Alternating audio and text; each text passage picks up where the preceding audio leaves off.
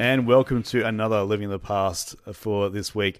This week we have a perfectly cromulent episode that will hopefully embiggen everyone's souls. Uh, this is the Simpsons uh, of 1996, uh, part one special. Um, my co-host is Ben, You clod. and uh, we've done this every every season, I think, uh, so far, and it's just uh, a look back. Yeah. I think there's going to be a point soon where we're not going to do it because I don't know. Like, um, we'll get into sort of it. Actually, we'll get into it right now because, like, look, I've had. I'm starting to see glimpses of my future issues. yeah, yeah, same here. Yeah. Um, and like, I, I still watch like current day Simpsons. I'm not, I'm not like you who like completely like shut them off I'm after done. season nine. Um, Halfway through season nine. Yeah, but um, I uh, look, I'm I'm getting into it. I've had I've had my pancakes. it's Sunday, so I've had my pancakes. I'm on my second cup of coffee, so I'm ready to Yeah, talk Simpsons pancakes for breakfast? every Sunday, man. Oh man, I had like a half spoon of peanut butter. I had pancakes and hash browns and um What the hell? eggs. What the hell? Um, so let's get without further uh, without further ado. um, yeah. What's that? Is that from an episode this season? I hope not. Oh yeah, because he's yeah. No, I think it's um uh, later on. Anyway, let's get into this. What one thing you're doing was like we'll uh we'll, we'll talk. We got eleven episodes to talk through. Is that the amount Uh, today? I think it was thirteen from Yeah. my list. Yeah, we'll do we'll do about Yeah, sort of five lot. or six, and then we'll have a, a small break in the middle, just sort sort of like for for everyone to have a bit of a breather. And then we'll come out with that, and then we'll do a top five at the end. Well, and then we'll do a top five. Uh, we're going into season eight.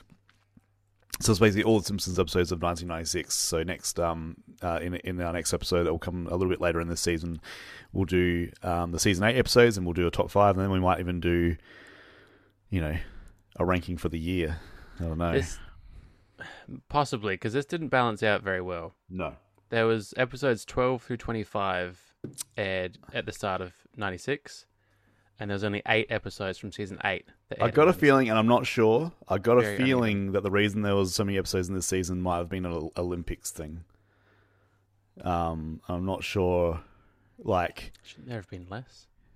or maybe to make up for that. Maybe like they they they started the season season eight Oh, yeah. like later. I don't know. I could be talking out of my pie hole. Um, Find so out. let's get into um, our our first episode, which is Team Homer. Um, the episode which is Homer starts a bowling team with Moe, Apu, and Otto.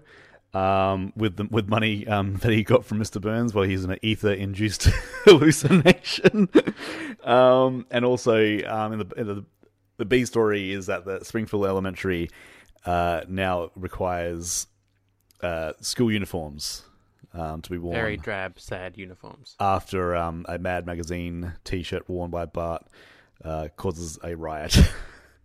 um, this episode, um, w- watching again, I have to, um, and I'm, this is the thing. I, I, I haven't given, I haven't taken a pulse of what you feel about these episodes. I, I sort of want to see how No, we we haven't go. talked about any of these at all.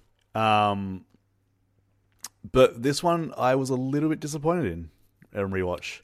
I felt Any anything particular that disappointed you? I feel that I feel the B story's weak. I feel like that that like it's funny. Like it, it just feels like um both stories aren't that strong. Um I think the the prevailing sort of um circumstances that like that that we get from them are great. But I feel that it's just not as strong especially the, the school uniform uh story is not great, I think. But that's just my opinion. No, it's not. But I think it's enough of a B story where it doesn't really. I don't find it detracts too much. It's not there a lot. Yeah. Um, the thing that I do like about it is that we get a lot of uh, background um, sort of characters. There's a lot of characters in this episode because they they they they're playing um, a lot of teams. I do like that the fact that one of the teams they uh, play in the bowling alley is um, the home wreckers, where they get a bunch of people from the old episodes. So we had Jacques, um, Princess Kashmir. which I don't look. I look. She didn't wreck the home. Homer did. like Homer danced with her. She didn't. She was just doing her job. Um, Lurleen Lumpkin, um, who will come up in another episode this time uh, in this season as well, um, and Mindy, we see her in, there as well. So And um, very, very like it's very background. It, it's not made particularly obvious. But I'm like, um, apart from Lurleen, who kind of who kissed Homer, but Min- like the Mindy episode, I remember like, you know, Homer's just as much as to, to put as, as fault as what she is. Like she does, she didn't actively go out of her way. And Jacques was also like, he's like, he's got one of my all time favorite lines. Um, when Helen Lovejoy is like, he's like, you have a very nice friend. Hopefully she gets hit by a bus one day. Um, but yeah, there's a there's a- there's a really um good background stuff going on here. Um, there's a really weird uh in joke, like when Homer says he's created a uh, a trophy case and there's an Oscar in there. Um, and it's Don Ameche's Oscar, but he's crossed out his name. Um, apparently, it was supposed to be this other dude that won an Oscar for this movie called The Killing Fields about um the Cambodian, the Khmer Rouge. This guy called um Haing S. Ngor, and he in during the production he got murdered, and they changed the name because they didn't want the implication that Homer murdered this guy for the for his Oscar. Wow, So yeah, they had to go back and, and change it. So yeah, that would Um, have been kind of funny, but yeah, grossly insensitive. we had the last appearance of Doris Grau, who did the lunch lady Doris's um, uh, yeah, uh, the voice of lunch lady Doris. no way. So um, and we also find out in this episode What- that the what squeaky happened? she had respiratory failure. Oh. Um, and we find out that the squeaky voiced teen, like hello, is her son. No way. Yeah, because there's that line where he's like, um, I can, I couldn't even let my own mother in. I have no son. Is that lunch lady? That's lunch lady Doris. Yeah, Ah, I didn't realize that. I did not put that together. yeah.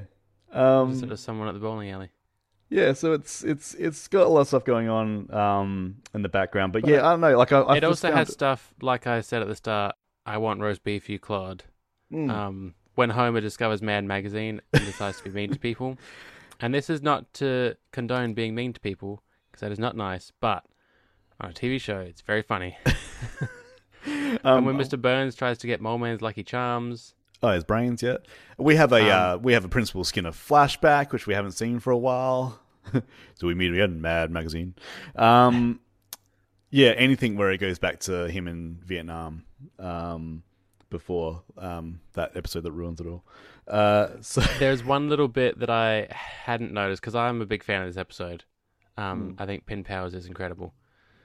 Uh, but there's a bit where I think it's when Mr. Burn rocks up yeah. and Homer like throws his ball away, and someone Oh, screams. Someone screams. Yeah. I'd never noticed that before. Um, I do like uh, Mr. Burns's hand flapping in the um, ball dryer, and that the the noise is like, Yeah, and when his skin falls in the drink. oh man, that's leprosy for you. Um, and we've also got a, uh bit of like something that we covered on the podcast, uh, the um, Nancy Kerrigan, where Moe like Yeah, Tonya Harding, sorry, yeah. Um, breaks break the track, and he actually pops his knee back into place, which is great. and then immediately he's back with the team. Yeah. disappointed about his actions.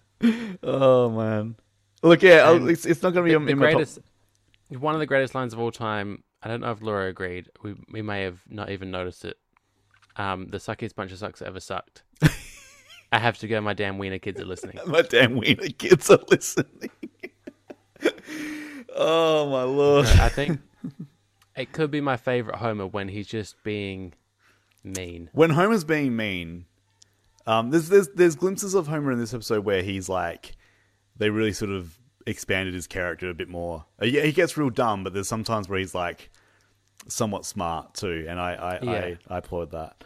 Um, but we we can't hang on the episodes too long, um, and we have to go on to one of my all time favorites of the series of Two Bad Neighbors, because the thought of George Bush moving in. and just uh, one of my favorite bits is is the bit where Bart's blowing that horn, and wakes up Yeah. George Bush, and he's like, um, and he says like, "Oh, those are um, nice, nice PJs." He's like, "Oh, they're presidential pajamas. You have to be president to wear them, and you're not present. Yes, I am. "Uh, No, you're not. oh, it's just like that. it shouldn't be enjoyable how annoying Bart is in this episode, but They- everything he does is It's all Dennis the. Menace. It's like it's just like they've completely sort of changed. It's like, oh, hello, Mister Bush. Um, I love the start of this. You know, um, the sandcastle building um, competition on TV. um, Homer And and, um, into the um the garage sale. Garrett the Sale, we see some sale. of their um, the Simpsons um, sex tonic on the table. Um, whenever Oh, they do a so many things. Yeah, whenever they do a sale or something like this, it's always good to sort of like pause it and just see like eh, what stuff from like old uh, episodes. There's Lisa is on top of- Lionheart's. Yes, there is. Yeah. Um, and we've got so we've got um, the uh, yeah, uh, the first episode of Disco Stew, um, I believe. Yeah, it would be. Oh, yeah, and then maybe, um, because then yeah, because like because of uh, Homer's stud jacket that he um that he missed Ran he missed a D on it. Yeah. Um, but yeah, there's like a lot of um, we've got the um, Homer singing "Staying Alive" to Table Five. um, it's a candy, Candy dish, dish. Ned, ninety dollars, which is something that I think we have said to each other like still to this day. I think everyone says it whenever they hear the words candy dish or ninety dollars. the same when I hear seventy dollars, I think about video games being up to and including. up to including seventy dollars. Um, this all came out of the there was like the, so there was famously I think we talked about it. The Bushes hated the Simpsons, so they um Yes. they made that speech where he says, "I want the American family to be more like the Waltons, which is like this old school family rather than the Simpsons." Um, and they wanted to do a series. They wanted to do a, a, a- an episode with them both in there. Um, they thought it'd be even funnier to wait until he wasn't president, because like obviously that gives you a bit more sort of freedom. Um, but they didn't want to make the, the episode political, so like there's that like there's, there's they don't really sort of lean into his conservatism, or like or, or, you know him being a conservative or Republican that much. It's more about him just being like an old, uh, crotchety man. Yeah, I is- I I forgot about the whole um them hating it well them. I guess they hated each other. Yeah, and I had to look up how and why they would have George Bush in an episode. Obviously, it's not actually George Bush. I grew up as a child thinking that was actually George Bush's voice. No, it's um, I think it's Dan Kessler. No, no, Harry Shearer to the voice for Yeah. it. So Um, but yeah, for for a bit, I was conflicted. Like this is this was not a good president. This wasn't a good person. But then there's that line in the episode. He's like, "We're not all good people." and not was, hinting at himself, but you know, Yeah. still. and the thing is like the the um like there's a lot of lines in this like so the, when we talked about bush um remember when we talked about him how he threw up at that banquet and Yeah. this is where i found out about that because there's a line it's like i'll ruin you like a japanese banquet Oh. was like what does that mean He said that. Oh, what does that mean? And I I looked it up and I was like, oh, it's because yeah, he's he ruined the banquet because he like and remember that he like went under the table and then just sort of rolled. Out. Yeah. Um, Oh, at this stage, and, and this is crazy. So, like on the DVD commentary, um, which I uh, may have listened to at some stage in my life, which yeah, is not sad at all. Um, No. Uh, they did not, you know, at the time. So they made this in 1995. At the time, they didn't even know that he had a George Bush Jr. Like it wasn't like that wasn't a big thing. So yeah, it's um, it was just interesting to like you know from that perspective, you know, because like when I sort of started rewatching, like you know, it's a, it's that thing of like you know, you watch stuff with your current knowledge Yeah. and can't remember a time where you didn't have that knowledge. So it's like, yeah, like, yeah, it's it's it's. You know my, my current knowledge is about houses and layouts and you've got a mansion and you're very rich and your office is in the garage with your tools and motorboats. That's your own fault, George. Not my memoirs. Not gonna happen. Good. Um, I also like the geography of Springfield. Like we've no, like I love how they sort of like uh nod to the audience of like, yeah, we've never seen directly across the road from the Simpsons place, and there's this huge big mansion, and like Lisa's like, it's right across the road. But how would you not know kudos to them the rest of the season, you do get a glimpse of that mansion across Mm. the road. I feel like they made sure that they did that. Yeah. Um, and also, the uh, um, the geography of, and we'll see in a later episode of a dumpster being outside Bart's window. is there? but yeah, I'll, I'll get to it. Yeah. Um, Um, did you see President Ford's license plate on his car when he pulled up? Mr. Dar and love to ski. Yeah. Yeah, apparently he's um a big um he I think he's based in Denver, Colorado. Like so he yeah, he likes to ski. Um they were gonna they were gonna use a different president, but they thought that Gerald Ford was the most Homer esque. Um Yeah, I think so. and I do I do like the fact that he thought of like a really clever joke of barking up the wrong bush. and no one's around to hear it. Which, you know, we've all been there. Um but yeah, uh everything about um when it's like the way he looks after they put a wig on him and then he's trying to shave it like cut it down and, and like the the reveal of what his hair looks like is just amazing when he's at that Elks Club Yeah. and he's like keeping in mind I've already just I've already just about the the wig and then the murmur's like oh yeah Simpsons Um, and shout out to Barb who I'm not getting involved George in. Yeah.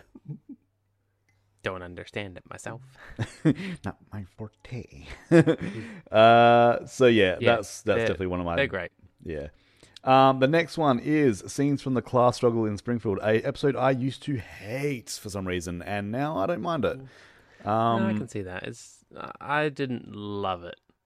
I like has it more now because um, it gave Marge's character a bit more like, uh, you know, she just wants to fit in. She wants to have friends. She doesn't like, don't doesn't want to have the same shit all the time. Like she, it's it's it's the most you'll ever get to her blatantly revealing that she's not very happy having this husband who's a who's a dumb piece of shit, and It's, these it's kids. very it's very scary to so I, I won't go into great detail but paul and i were talking earlier about parents and parenting. And i remember watching this as a kid seeing this and thinking yeah that's my mum. Like she's Yeah. a housewife. She does all the house things. She doesn't get to buy or have anything for herself. She has no life or friends oh yeah that's just what it's like if that's what marge's life is on, on tv yeah, that's what it's like being a mum and Yeah. now it's like fuck that's really bad Yeah, and that's what the that's what the um, expectation was in the eighties and nineties, and I think that's why a lot of people these days, when, um, like in my experience of like having kids and then knowing other parents, like these days too, like you can't really afford not to have both you working. But I remember when we first Yeah. had our kid, like it, like the the thought of like having both people. That was only in two thousand and nine. You still had that thing of like. Oh no! One of you has to stay home all the time, and it's like, well, Yeah. that might not be possible. Yeah. like it's just not a thing. On a happier note, is this why I always get so excited about getting a new TV? Did The Simpsons make me love getting a new Yeah. TV and make it an event? and I wish I could go to that shop. This is all we can afford. um, first appearance of Brandine, um, Cletus's partner. Nice. You gotta See wear a lot more the, of her. you know she's got to just got to wear the clothes that Dairy Queen gives her. Um, and also the thing that even in my And to Ogdenville, by the way. Ogdenville, yeah, It's on the map now. and even in my uh you know i was like well how old was i watching this like you know 14 you know in my perfectionist nerd way of like the quickie mart doesn't have pumps doesn't have petrol pumps why does it have petrol pumps? Uh, uh, just just to serve that joke and i'm like yeah because the joke's really funny so shut up young paul It was. Petroleum distillate. um, also, the, th- the thing that annoys me now, as a 41 year old uh, annoying nerd, is that you get the feeling that um, when when is when does oh yeah in a couple episodes time when Burns has Homer as his assistant, do you feel like that's the first time he's been driving a car, and in this one he drives like an old jalopy up. Yeah. And like, like that's the stuff. That's the sort of stuff. I know that you've probably got some stuff coming up of like how you think that like you know they might be losing it a bit. This is the stuff like those just careless jokes where they don't sort of follow like the um uh they didn't check the Bible. didn't check the Bible. Yeah, yeah, check the Bible. Um, I do like the cake that um Mr. Burns bakes. Um, the whole Smithers didn't.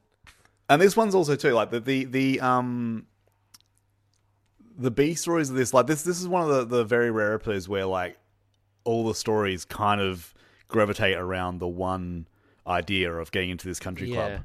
And then you've got like Bart sort of doesn't do a lot in this episode, but it's like Homer I does, has a like- go- Bart.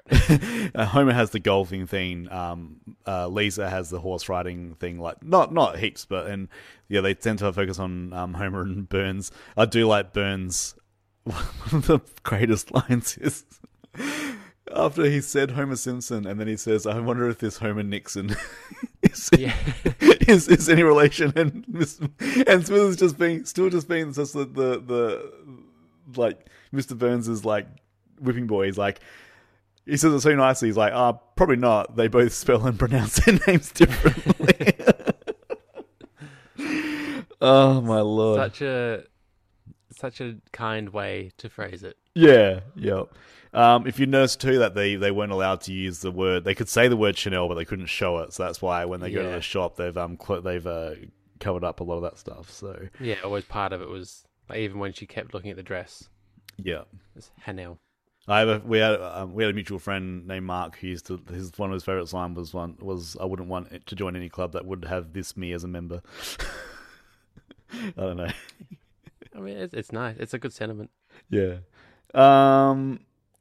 So, get moving on from that, uh, we've got uh, Bart the Fink, which I I like this episode. I like I like the scene of uh, Krusty the Clown being this close to punching Bart in the face. Yeah. um, so, if you don't know this one, it's uh, so Krusty the Clown is um, left uh, always broke after Bart inadvertently rats him out to the um, IRS. I don't like Um, that that's Bart's fault. That It's not Bart's- clerk randomly went to check something out. It's not Bart's fault. I was like, oh, sorry. But, oh, hey, kid. It's just been waiting there all day. Um, I love the start of this. The little, the little creepy um estate agent where he's like, "Oh, I'm sorry. I must have continued talking after you left the office. I do that sometimes." Yeah, that. So I haven't mentioned that yet. Oh, I guess we kind of did with um. You mentioned the sandcastles yeah, and the street sale, block party, whatever. That again, that theme of the first two minutes, nothing to do with anything. no, Sometimes, like, oh, okay, you've just given them a hundred dollars each. but it's just like, like they have to find a way to do that, and it's just like, and like this, like spending a house, spending a, a night in a haunted house is just um really really good. And there's also another one where um oh they do that as, at the end of the the one where Homer and Flanders are friends, uh, and they have to get back to like their wacky adventures, and Homer's like, oh, we've got to go spend a night in a haunted house. And Flanders comes to the window. He's like, "Oh, hey!" And he's like, "Go away, Flanders!" And it's like, it, it's it's it's got that haunted house thing again. So like, it's like they wanted Yeah. to do that, and then they came back to it because I'm pretty sure the house that they use is the same one too. Yeah, Old Aunt Hort. I, I Aunt do like when Hortense. they just keep saying no such thing as ghosts. There's no such Um, thing did as this ghosts. episode as a child also make you want to have a checkbook? Because it just looked like the Oh. coolest, most fun way to spend your money. I think at the time I had to go ask my dad what a check was because we didn't use them. Like I know in America, like they use them quite a lot, and maybe people here did too. But like, and I remember when I first worked at um, Movieland, it was right before they stopped using them as like you could stop using them. So and like I got to do a couple of times. I got to do the, do the whole thing. Like we have to verify it with the Giant oh, machine, Oh man, it's so good. a It's- giant manual machine. That it is so oddly satisfying. that sound. oh, I can't believe there wasn't more fraud going on that they didn't get rid of them earlier. I'm sure there was. When I first um, flew on a plane by myself, they had a similar machine for credit cards Yeah. Yep. because there's there's no electronic, there's no internet or, or No. anything on like the plane. Yeah. Like, man, I could just buy fucking everything on the plane with a bum credit card, Yeah. And that's what people did. and then I'm gone. And the, and the other thing Why too, wasn't everyone doing it that? would take weeks to find out that you've been charged for something that you didn't fucking pay for because like you're not getting regular statements from the bank. You're getting like once a month, maybe once every three months. So it's like you get this thing. It's like, oh, look at all this stuff that's charged to my account. Which brings us to And this was in the uh, nineties. brings us to Kent Brockman's.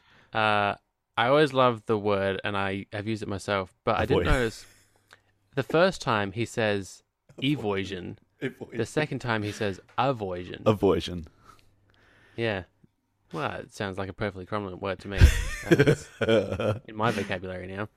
Um, one of my uh, we were watching. There's a movie that they base the the scene where they ring the Cayman Islands and there's that dude.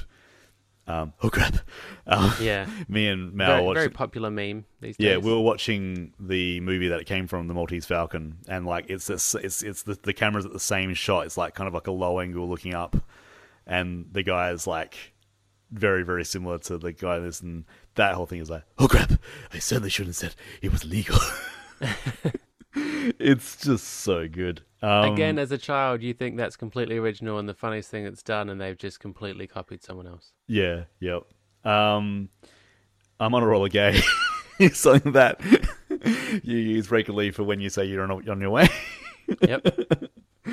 Um, there is a deleted scene in this um, episode that I only found out way after it first aired, where they sell boxes of Cross of the Clowns pornography. Um, that was not in the Deleted ori- scene? That was when I first watched it. That was Ah, not in there. That's something I don't say often enough when I go somewhere. Jasper's line, oh, I didn't know there'd be pornography. I think my, my all time favorite, I don't know why, is when Moe just goes to bed in the middle of the afternoon and everyone yells, Good night, Moe.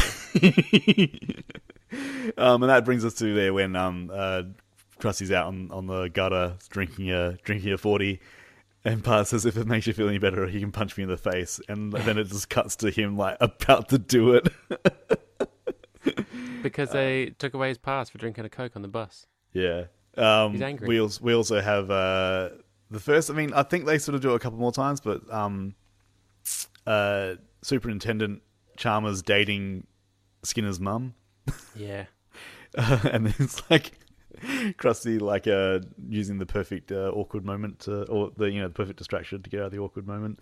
There's quite a lot leading up to his death. Yeah, Like it's a longer, which I think I've mentioned this in previous seasons. That some Simpsons episodes, the beginning, middle, and end are disjointed. Hmm.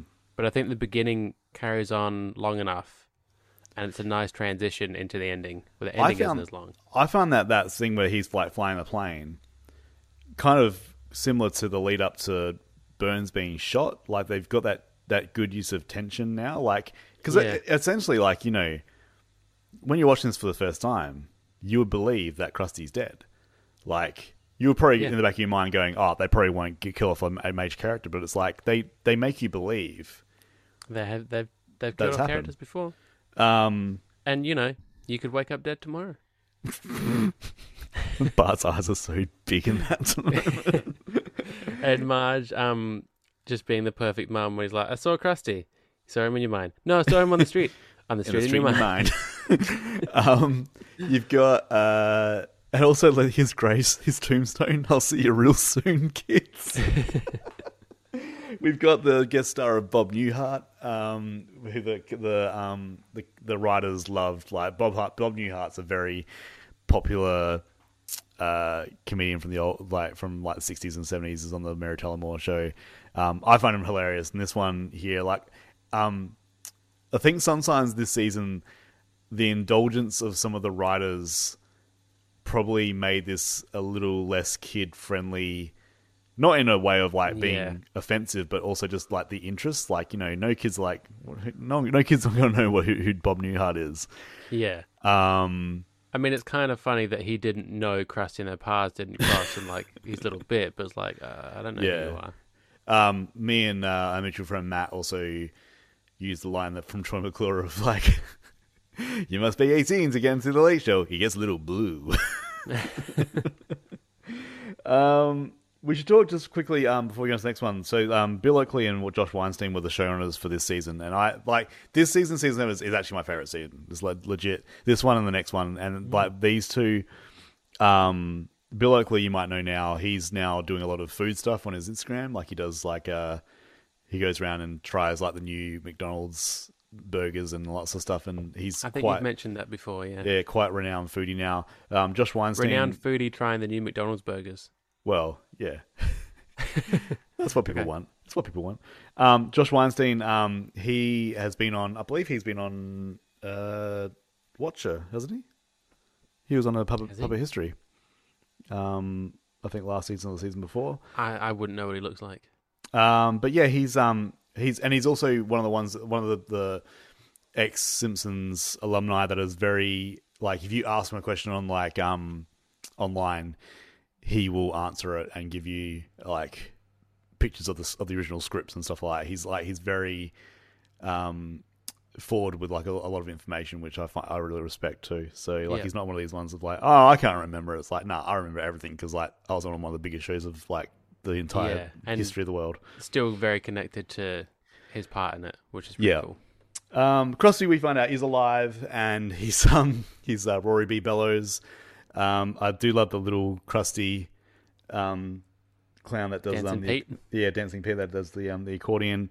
Um, uh, You know what I didn't like, and I know this is nitpicky, but I feel like season two or three when we meet his dad, and you know he was supposed to be a rabbi, not a clown.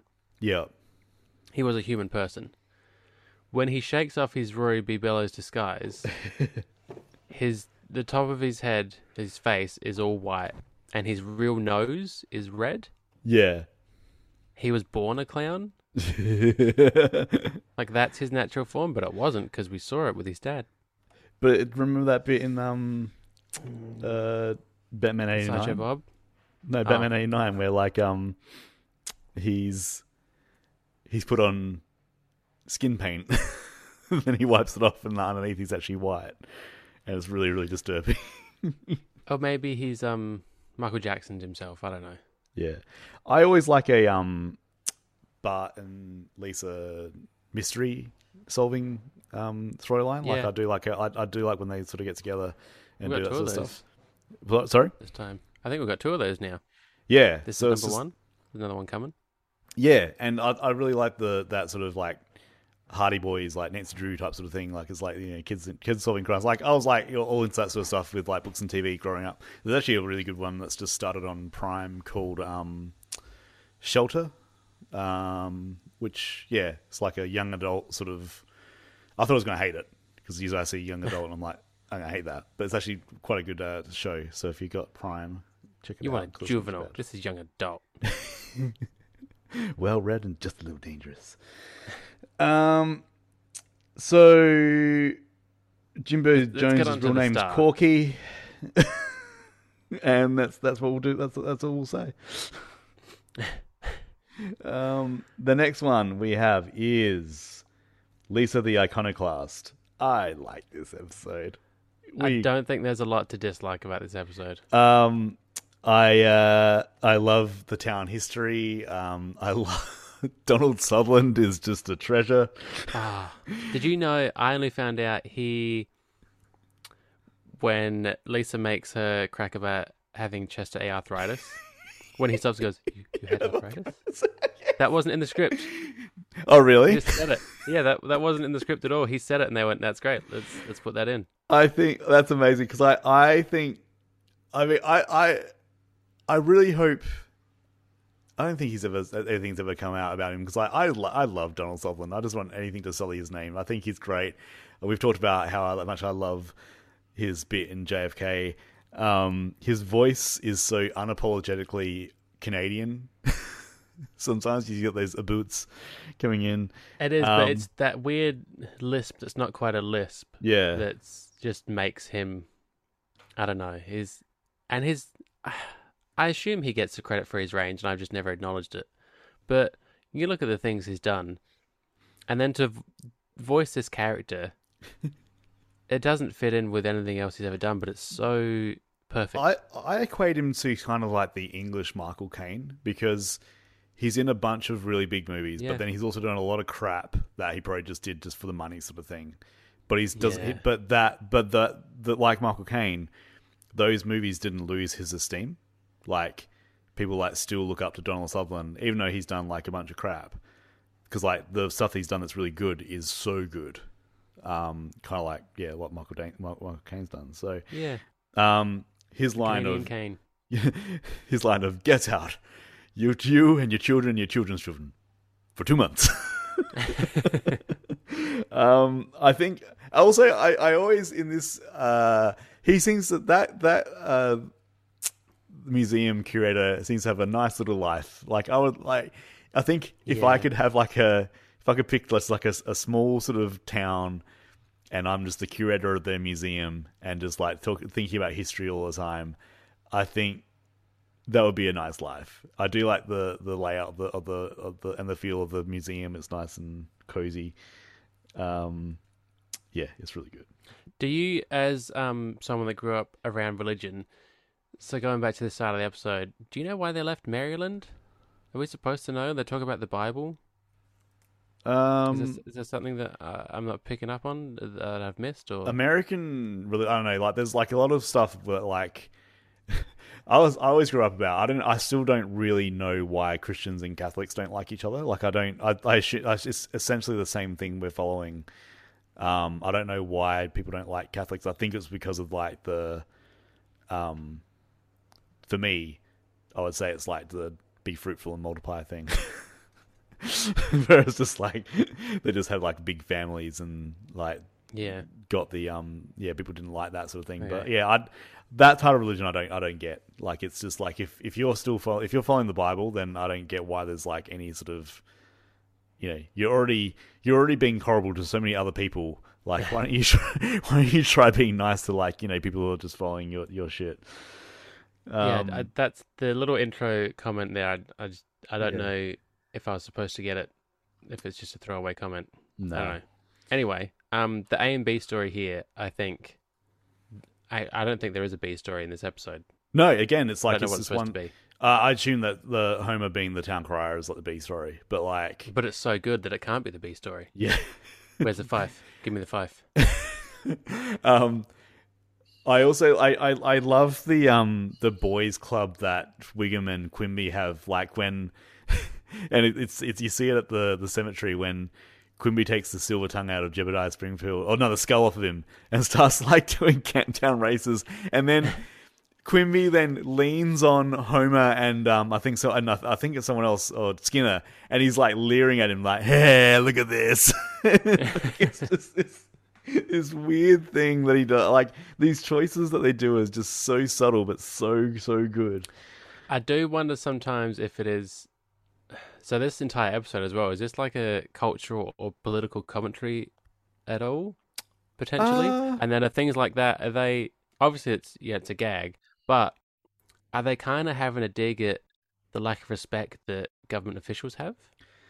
I the think there's like there's always something in the background. I think um there's uh like I think it's more of a thing of uh we make these local heroes so untouchable that they could have been doing they could be doing some like you know like it, it could be the start of that because like i mean this is still in the time where like people were erecting statues and stuff for people who are probably Mm. like complete pieces of shit and uh what lengths like towns will go to to like give that abridged version of history um Yeah. If you watch this episode now for the first time in yeah 2023, you would go, "Ah, cool. Okay, so they found out that their their town hero is not a hero, and they're gonna like rectify it." And then you get to the end and go, "Oh, they're they're just gonna ignore they're gonna ignore it." Gonna... the ending What- is what yeah mean? like the end is like and i think it's like that's more preserving like you know it's one of those things where you don't want to do anything too major to basically you'd have to like take down the statue in the in the middle of springfield um Yeah, know that's that's the sort of choices they need to make where it's like if you're going to go through with this go through with it or like just don't do it at all It's it's a very boomer episode. it is Oh, leave him alone. Just get over it. A long time ago, he's fine. yeah Did he also know? Um, I didn't see this at the time, but I did read that Bart makes a comment about Jebediah in the Whacking Day episode. Oh he um questions he, he questions it because he said like he can't be in two places at once. He's supposed to be at this. The yeah, they're like, and then Quin- so Quimby knows. Quimby knows that like this Jebediah Springfield's not a good person, um, because he's the one that says like they kick him out of the um, the Whacking Day uh, exhibition. So, yeah, Yeah, so this is this is a good Bible episode, um, not the Holy Bible, of like they've actually carried on themes from previous episodes. Hmm. yeah, So it's always kind of been there that Jebediah was not good. yeah. And then like I, like that. mean, because you. Uh, there was that episode at the end of the Lemon of Troy one where like it's made like that Shil like Shelbyville, Manhattan was like you know he wants to marry his cousin and lots of stuff and so you just, just Jebediah Springfield's like you know this this honorary person but like yeah I do like it when they sort of like look into the town's history. Uh, so let's move on to uh, Home of the Smithers and love this. Like, look, I love a Burns. You give, give me a Burns episode, I'm going to be very happy. So I don't think you can get too much Burns. no, uh, and I think um, I was listening, listen, I was into the the commentary track and like uh, Swartzwelder and Bill Oakley and John um, Josh Weinstein like doing these old timey ones because they can just put like all that old timey slang um, into it, which they really like. Um, I just yeah, this one is is pretty got some of the best. It's got the um the drag race at the start with Lenny giving him like the thumbs up, which is just Uh, so Iconic weird. moment. Everyone has seen everywhere. I love that the, he tells the um drag racers to slow down and they're just glaring up. Um, you know what I hadn't noticed before that is glaringly obvious? But Smithers, before Mr. Burns speaks to the crowd, Smithers doesn't warm them up. no, And I'm sure it's partly like he doesn't really know how to do it. But as, you know, Mr. Burns' lackey and servant and, and lover, but he does a do it in the job. he, he does do it in Deep Space Homer because he's like, "Can we have an awed hush, please?" And everyone's like, "Oh man!" I feel like Um, Smithers dropped the ball there. I, although, is that just part of him not being a good assistant? Yeah, maybe that's just part of him, like you know, needing Yeah. a break. Um, never, never, never. Uh, Cirrhosis of the liver, liver, liver. Lance Murdock, Murdock. Um, it's it is so like it, this one's all about. There's like the B story, I suppose, is home as, as Smithers being at um the uh the resort that won't let him take pictures. yeah. but it really just sticks with um with uh Homer and and um and and Burns. Um, as it should. and the the cube bit. So basically, what happens if you've never you've never seen it, is uh, Smithers needs a vacation, so um, he doesn't want anyone that's gonna like uh, um, be better than him. So he picks Homer to do it. Uh, and Homer gets upset with Mr. Burns and punches him, which makes Mr. Burns um, basically want to be independent. And then when Smithers comes back, Burns says he doesn't need him anymore, which uh, leads to a fight, and when he and which results in him being knocked out the window. and by the end of the episode, Mr. Burns is back in bed, uh, saying he doesn't need any help, but then also needing uh, Smithers to take the skin off his Spanish peanuts, which is a that uh, that is all from Clockwork Orange. Have you ever seen Clockwork Orange? No, I have not. Yeah, there's a bit at the end where um, Alex, uh, they're, they're kind of like apologizing to how they treated him, and he does this. He does that when he when he wants Oh. a peanut, and it's just so good. I told you the only reason I watch Clockwork Orange is because it gets um referenced in The Simpsons so much. Yeah, maybe I should. Yeah, just once. It's not a great movie, but like it's for all that all that sort of stuff. It's it's great. Is is the bit where he's falling asleep at his desk also from Clockwork Orange? No, but that's amazing That I because don't know- that's why that's is that me. so funny? that's me any night from about seven thirty onwards. Anytime Oh, someone shit, says, I snorted too much. "Should we just should we finish the movie in bed?" I'm like, uh, you know what's gonna happen.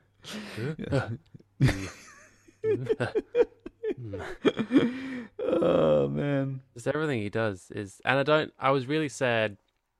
He obviously know my obsession with the line about my cube. That that whole bit is still one of the greatest, and Laura's like, "Eh, it's overrated. Really? I think it's just because it's such a quick, smooth. It just like, it just gets funnier and funnier. And Um, it's, it's uh, uh, it's it's. I great. like Why- the I, I love- there's a bit where um when Homer rings up Smithers and says, "Yeah, in case of like what I do in case of fire," and just the fact that like there's like a full on fire going around Burns and he is not even moved. It's funny. These are the kind of things that should be annoying. Where if that was another cat, if that was Homer, yeah, like one minute he's really smart and switched on, the next minute he doesn't realize there's a fire. Yeah, But with Mr. Burns, like I, I don't care. I don't need continuity in my Burns moments. like when he's Um, terrified in the back of the car and you just see his little eyes peeking over the chair. yeah, And then, you know, 10 minutes later, he's making his own phone calls and his own coffee. yeah. Uh, Uh, it's, it's perfect. Homer pours a, a, a bowl of cereal and it turns and and, and it sets, sets on fire. um, Love that he punches a microwave window as well instead of opening the door. Oh man, it's so good. Um, there's a bit um that they talk about. Matt Groening really liked the um apparently like that bit at the end, the sound mix for the fight. Um, they they had to sort of tone it down because. uh, I can't remember how he sort of put it. He's like he said like the fight used to be a lot worse, and he said the sounds that they were making like there was a lot of like broken bones, and and um when the punches hit and all that sort of stuff. So they had to like sort Yeah. of tone it down a bit. Um, having said that, there's a bit when Smithers bites him, um, and when he when he punches his stomach and he, he gets sort of sucked in. Yeah. Um, man, it's just there's a and then Homer when he does that, Homer all he does is just like play with Smithers' face. I never really understood why he did that. No.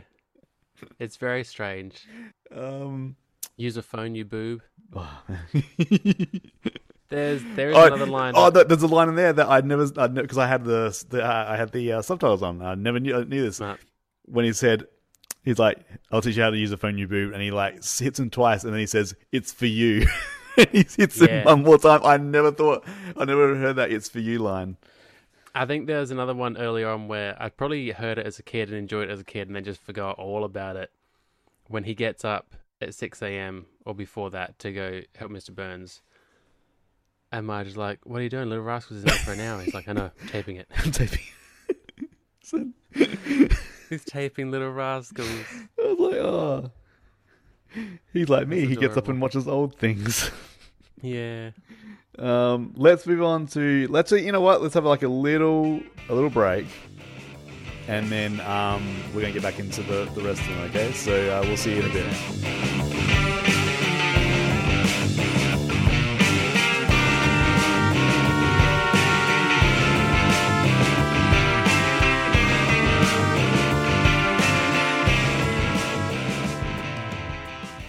So we're back, uh, and we're capping off this the second part with uh, the day the violence died, which is an itchy and scratchy uh, heavy episode. Um, we also have um, Kirk Douglas uh, probably not even realizing what the what the what the hell he's doing. um, well, that's whose voice it was. this is the this is the last thing. Um, apparently, he had a stroke very soon after this and uh, lost the ability to speak. But um, uh, this is his only um voiceover that he ever did too. So uh not, not. I don't want to be mean, but not a great one. Kurt. no, um but I do the, the, his character um Chester is quite funny. Um and I do want to I would In love to see that so, some some of these some, some of these uh guest stars I would love to see the recording if they have a video recording of them doing their lines. Um because I'd love to see Kirk Douglas say paint my chicken coop. oh no. My- Um, I think my favorite bit that I'd never really acknowledged. Uh, obviously, yeah, you want to tell people what happened. Um, Bart and Lisa. Bart and Lisa basically um they meet this this this um, homeless man who um, claims that he created Itchy and Scratchy, and they, in trying to do the right thing, they they get his recognition, but then they find out that he doesn't want, like, the the, the It's basically like issue is, hundred dollars or something. He wants. yeah, Itchy, Itchy and Scratchy has to be closed down because they're broke, and he doesn't want to keep funding them because he, he says like, "Oh no, I don't want to make any more money. I'm not greedy. I just want my solid gold house and my rocket But then car." every time someone walks past, he's like, "Shine your shoes, paint your fence." yeah, yeah, Like Um, he's, he's been homeless for so long and trying to do little jobs that he cannot stop. yeah, But that's the one bit when so before they win the court case, Bart takes him in. That he hides in their basement, and Homer walks past their basement door, and he just hears spare change. yeah. and Homer just throws change down the stairs without even thinking. Is this the one where he says where Lisa comes up to uh, yeah she comes up to Marge and says there's a bad smell and lots of cursing coming from the basement and Dad's upstairs. oh, it's just bum, just Bart and a bum. um, yeah, He's just it's- standing there eating a sandwich. I like I like the start of this episode, um, like just going into sort of the different types of itchy and scratchy. Like there's that one with the Fritz the cat. Um, I just love like, um, like when I was talking to one on our Scream episode when um me and Laura were talking about our, our very different childhoods about how I wasn't allowed out after dark, whereas she was like she could do whatever. These kids are out at eleven o'clock. They were going about to leave the house, up, uh, leaving the house at eleven o'clock at night, and they go out into the street like well after midnight. It's just It's an eight-year-old and a ten-year-old. it's insane. And Homer just says just take the gun, um, which is a Not even fore- New Year's Eve. foreshadowing. Um, but yeah, uh, I do like that part. I do. I, I like the the commentators. He's like, "Isn't this the best thing ever?" Yes, Suzanne, it is. um, it's yeah. I don't know. It's not a strong episode. Like I, I It's um, not. I do like.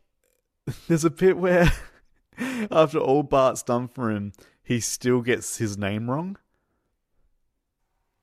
He's like, um, in the in Doesn't, in, doesn't in- everyone get Bart's name wrong? but in court, um, he's like, um, they're showing the the thing. He's like, check on the back, Brad. He's, he calls him Brad. Yeah. it's like, and I don't know whether that's a Kirk Douglas thing or it's actually written as that too. Like it, it could have just been him getting the name wrong. Nah, I I think they wrote that for him because it's an old man and a young boy with a weird name.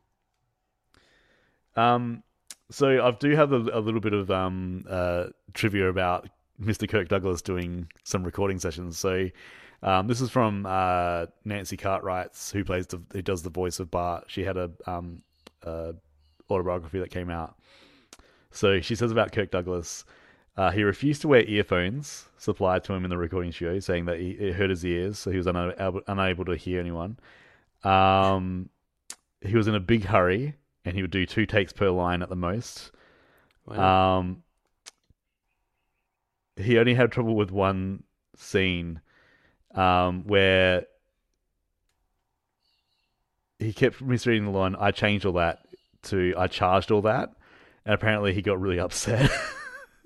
and they had to they had to like um sort of piece it together from like um little bits and pieces to like uh, to to make it coherent. But yeah, oh, yeah. So I also heard they had problems with um uh Martin Sheen. No, yeah, Martin Sheen when um he did uh um the real Seymour Skinner's um recording, but we'll get to that in We'll get- season nine. Well, yeah, soon. So, Yeah. That fucking episode. um, I wonder if he maybe he saw Krusty do his voice takes and thought, "Yeah, I'll come in two takes. Damn, I'm out." Um, I like that little um, "I'm an a man meant to be." I've always loved like that. That song gets stuck in my head so much when I like, Laura quite liked it as well, and I don't know why, but that's fine. That's okay. That's- uh, I think because it gets stuck in my head in a in a negative way. I, d- I Right. never enjoyed it. Um, but yeah, obviously, like the the, the references to um, uh, Disney are, are all there. Um, there's also uh, they sort of reference Hanna Barbera and like a lot of characters. Like apparently, there's like a lot of references in this one that if um if you sort of picked them all up, they'll there's, they'll just be too numerous to count. Um, the ending is very bad. it's just, I mean, I, I like the whole Chester. Is it Chester and um Liza? no, Lester Liza and- and. Ah, what's the- Liza and Lester. yeah. Um and it's sort of it's just like a nice tidy way to sort of um uh to to wrap it all up. But yeah, I like this one was like it was it was definitely not one of It's the, the it's kind ones. of clever, you know, because they like solving their little mysteries like they did before, like three episodes ago. And it's a nice thought that there's other kids in this town as well that care and want to solve mysteries. Yeah, It yeah. was just it was a bit weird. Um, so let's move on to uh, a fish called Selma. Another one of my favorite episodes of all time. Uh, not just because of the Jeff Goldblum uh, guest starring, but Yeah. man, this episode. Now, the one thing that I'm gonna they they lean into this whole him having sex with fish thing way more than I remember. Yeah. and also, Yeah, does he have sex with Jub Jub? Is that the implication here? That in the back of the in the back of the truck that he had sex with Jub Jub? When he says Jub Jub's everywhere you want to be, Yeah. I assume it's just because it's a lizard and it crawls around wherever it wants. But I don't know, man, because like they they really lean into like the bizarre, like they even say his bizarre like sexual life and all that stuff, and it's just yeah, this- it's But as we discovered, um, obviously this is a, a gag on Richard Gere. That it I wasn't assume, true. yeah, yeah, I mean, they show his leathery face. He's like he looks like Jason Priestley meets Richard Gere, um, and the whole is it officer and a gentleman type thing they do. The leading man, pretty woman type, you know, dainty hoof in marriage. Like it's it's Richard Gere. Come on. Except Troy McClure is washed up. yeah. Um, and look, I like anything that's got um a uh um a Troy McClure, a Phil Hartman, and it, like he's probably the one of the, reasons I like this is that like a lot is because of the Phil Hartman of it all because he's a national treasure. I've been watching news radio again um lately. Uh, this one's a little bit controversial too because I believe um there's a scene with Fat Tony, um, but he hadn't been in there for very long. Like, he hadn't been in the, in the show for a while, and they someone else did his line, and apparently Joe Mantegna rang up and said, "What the?" F-?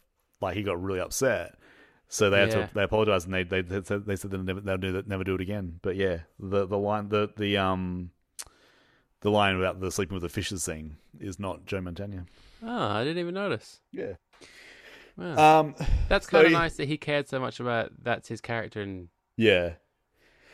So if you don't, Yeah. if you know this this episode, it's it's um Troy McClure uh, gets pulled over and needs to have um he's like he's basically washed up. There's like a lot of um rumors going around about his private life, uh, and he has then a sticker on his car about the aquarium. um, hot dog, I'm going to SeaWorld. um, he gets picked up by the cops for um driving erratically, and they goes to the DMV and meets Selma. Um, he needs Also, to part. they're very cruel to people that wear glasses. Yeah. they do they do make it look like a dog. um, they um he wants to pass his, his sight test, so he he, he um agrees to take Selma out on a date to a very Beverly Hills um establishment in uh, the Pimento Grove in in uh, in Springfield. He gets uh photos taken by the paparazzi, and he um like his his agent from a few years back, MacArthur MacArthur Parker, um, played by Jeff Goldblum, says like, um, you know, this is giving you a like you having a date uh, with a woman is giving you a career giving you a career bit of a shot in the arm. So he um he starts getting in parts and stuff. Uh, one being uh, the role in the in one of the greatest things that they've ever done, which is the Planet of the Apes musical. I Yeah. I think that is one of the most brilliant satires of anything ever. It's so damn good. Uh, the songs are great. Um, I love you, Dr. Zaius. it's just The costume, the, the beard, costumes, just, just the, the, concept, idea of it all. the- like the bit, um, the the Dr. Zaius song, um, Dr. Zaius, Dr. Zaius. um, it's so good. It, it Um, could have been its own spin-off. I do like I, been I entire episode. I do like the entertainment tonight little um uh things they have. There's that one where it's like uh John seen with a woman. Woman. Huh. and um he says like, Oh, looks like you were looks like you were wrong when you called him a washed up deviant. Okay. Um, he's he's kind of got that uh, that Homer cruelness to him as well. His character, like his Yeah. highlights are when, but he's more naive about it. Yeah, yeah. I think it's their first dinner date when it cuts. He's like, "Ha ha ha! I've never heard a funnier anecdote." No, you no, you tell one. Um, And when he gets um the paps snap them, and he says, "Guess who's back from the gutter and brought someone, someone with with him. um, I didn't pick up on that as a kid, but it's it's genius and it's horrible. weirdly pro smoking uh storyline Yeah. it's so where she's like if she takes one has one of these cigars it's like oh my god it's like five cigarettes at once like it's it's weird to see something so a, chil- a children's show so be open with like uh smoking it's just it's just insane Is there an undertone as well of homosexuality? The fact, or is he just completely repulsed by Selma that he could not fathom Yeah. sleeping in the same bed or even trying to have sex with her? I, I mean, I also, I more say a thing. Like, I don't think he knows how to do it. Like, it's just like he's like, yeah, I'll send you a pamphlet. Um, I think he's just, yeah, he's just never had to sort of. I don't know. It's it's it's, one of these things where if you think too much about it, it might it might start making it really awkward. Yeah. Um, but uh, yeah, I like um, uh, you know, uh, there's a bit where they're at their place and they're by the pool, and someone's like, "Uh, who would have thought that?" We used to talk about our dream managers. Who would have thought that that worked out for one of us? And I was like, "I know, I know, it's Selma." But then it's Um, not true. it's just yeah um i do like yeah like the like the, her her her outfits get more and more sort of like hollywood back in the 50s and 60s which is really cool Yeah. um yeah uh, it's it's one of my favorite i i i don't think like it's one of my favorites um but i think it's more the bits in it i think the planet of the apes bit really really bumps it up for me um It's not the whole package, but the Yeah. highlights are, are quality, quality highlights. Um, I also like how Jeff Goldblum's Jeff Goldblum's reading on these lines, and um, if you if you're fortunate enough to have the DVD, he um he's on the commentary for it, um, which is really really Ooh. fun to listen to. Um, so there's a bit where he's like they talk about how to make his career even better, they need to have a baby, and like Jeff Goldblum's right reading of the line is like, so you and uh, wife need to have a baby. he doesn't even know her name. uh, it's It's- just it's so good. Yeah. Um, er- I think Phil and Jeff make it. Yeah, It is nice that Selma comes to her senses in the end, and we get like a nice ending where she's not just gonna yeah. be in a loveless marriage. And like also, and also not, not wanting to bring a child into a loveless marriage is like there. I, I, I do like that sign. It's like we're not hurting each other, anyone else to hurt each other, but I can't bring a kid into this, and it's like that's actually like some humanity there, which is really really nice. It's it's a decent circle episode. Like, Yeah. I think it wraps up okay, but it's, uh, yeah, I don't know. There's there's something missing from it. I don't know what it is. Yeah. Maybe it needs more Troy McClure. we all do.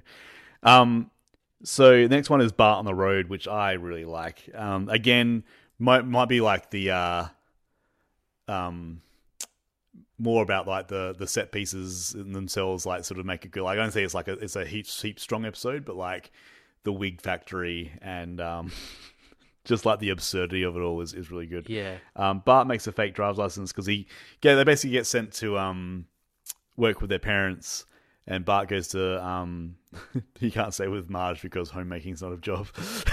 and, um, that's why you don't get paid for it. that's why you get paid for it. Um, so yeah, Bart goes to Selma and Patty and makes his own fake driver's license. They By using the driver's license making machine. yes. that's the thing. um, and uh, then it, after after doing a bunch of stuff like you know because he says he's, he's obviously got a fake ID ID they they rent a car and go on a trip with um uh Milhouse Nelson and um Martin. Uh Strange group. uh Lisa but at, at, the, at the same time has gone to work with um Homer and they they start to form a bond. Um Marge gets completely left behind and then um Always. and then pokes her daughter awake. So she's got something to love do. The um, little noises Maggie makes when she's prodding her. yeah, it's just like eh, eh. Um, there's also a bit with Marge. We haven't talked about the intro scenes, which I don't think are that important. yeah, Um, I think this was the bowling alley one, where like it sweeps out the pins and then it drops them on the couch. oh yeah, Um, I don't know if it's an accident or not, but when they fall on the couch, Marge looks really sad, Oh, okay. and uh, maybe that was like a hint of like she's not happy in this episode. Foreshadowing. Yeah. Yeah, I'm sure But, like uh, there's, there's some place, some people are just like, oh, let's just like sneak this in. Yeah. yeah, it was weird. Um. But yeah, it's Yeah. a weird little foursome they've got. In that, I don't know how Nelson so often ends up in their little friend group, but Yeah. he bullies them so much. I guess that was just childhood. Maybe they're bringing him along just in case they get into um trouble. I don't know. Um. Bart's lack of care throughout of the, most of this is incredible. he this is like him as like you know truly like this malevolent child who just like even at the end knowing that at least one person at that table knows exactly how what he's done and is still just lying through his teeth is just Yeah.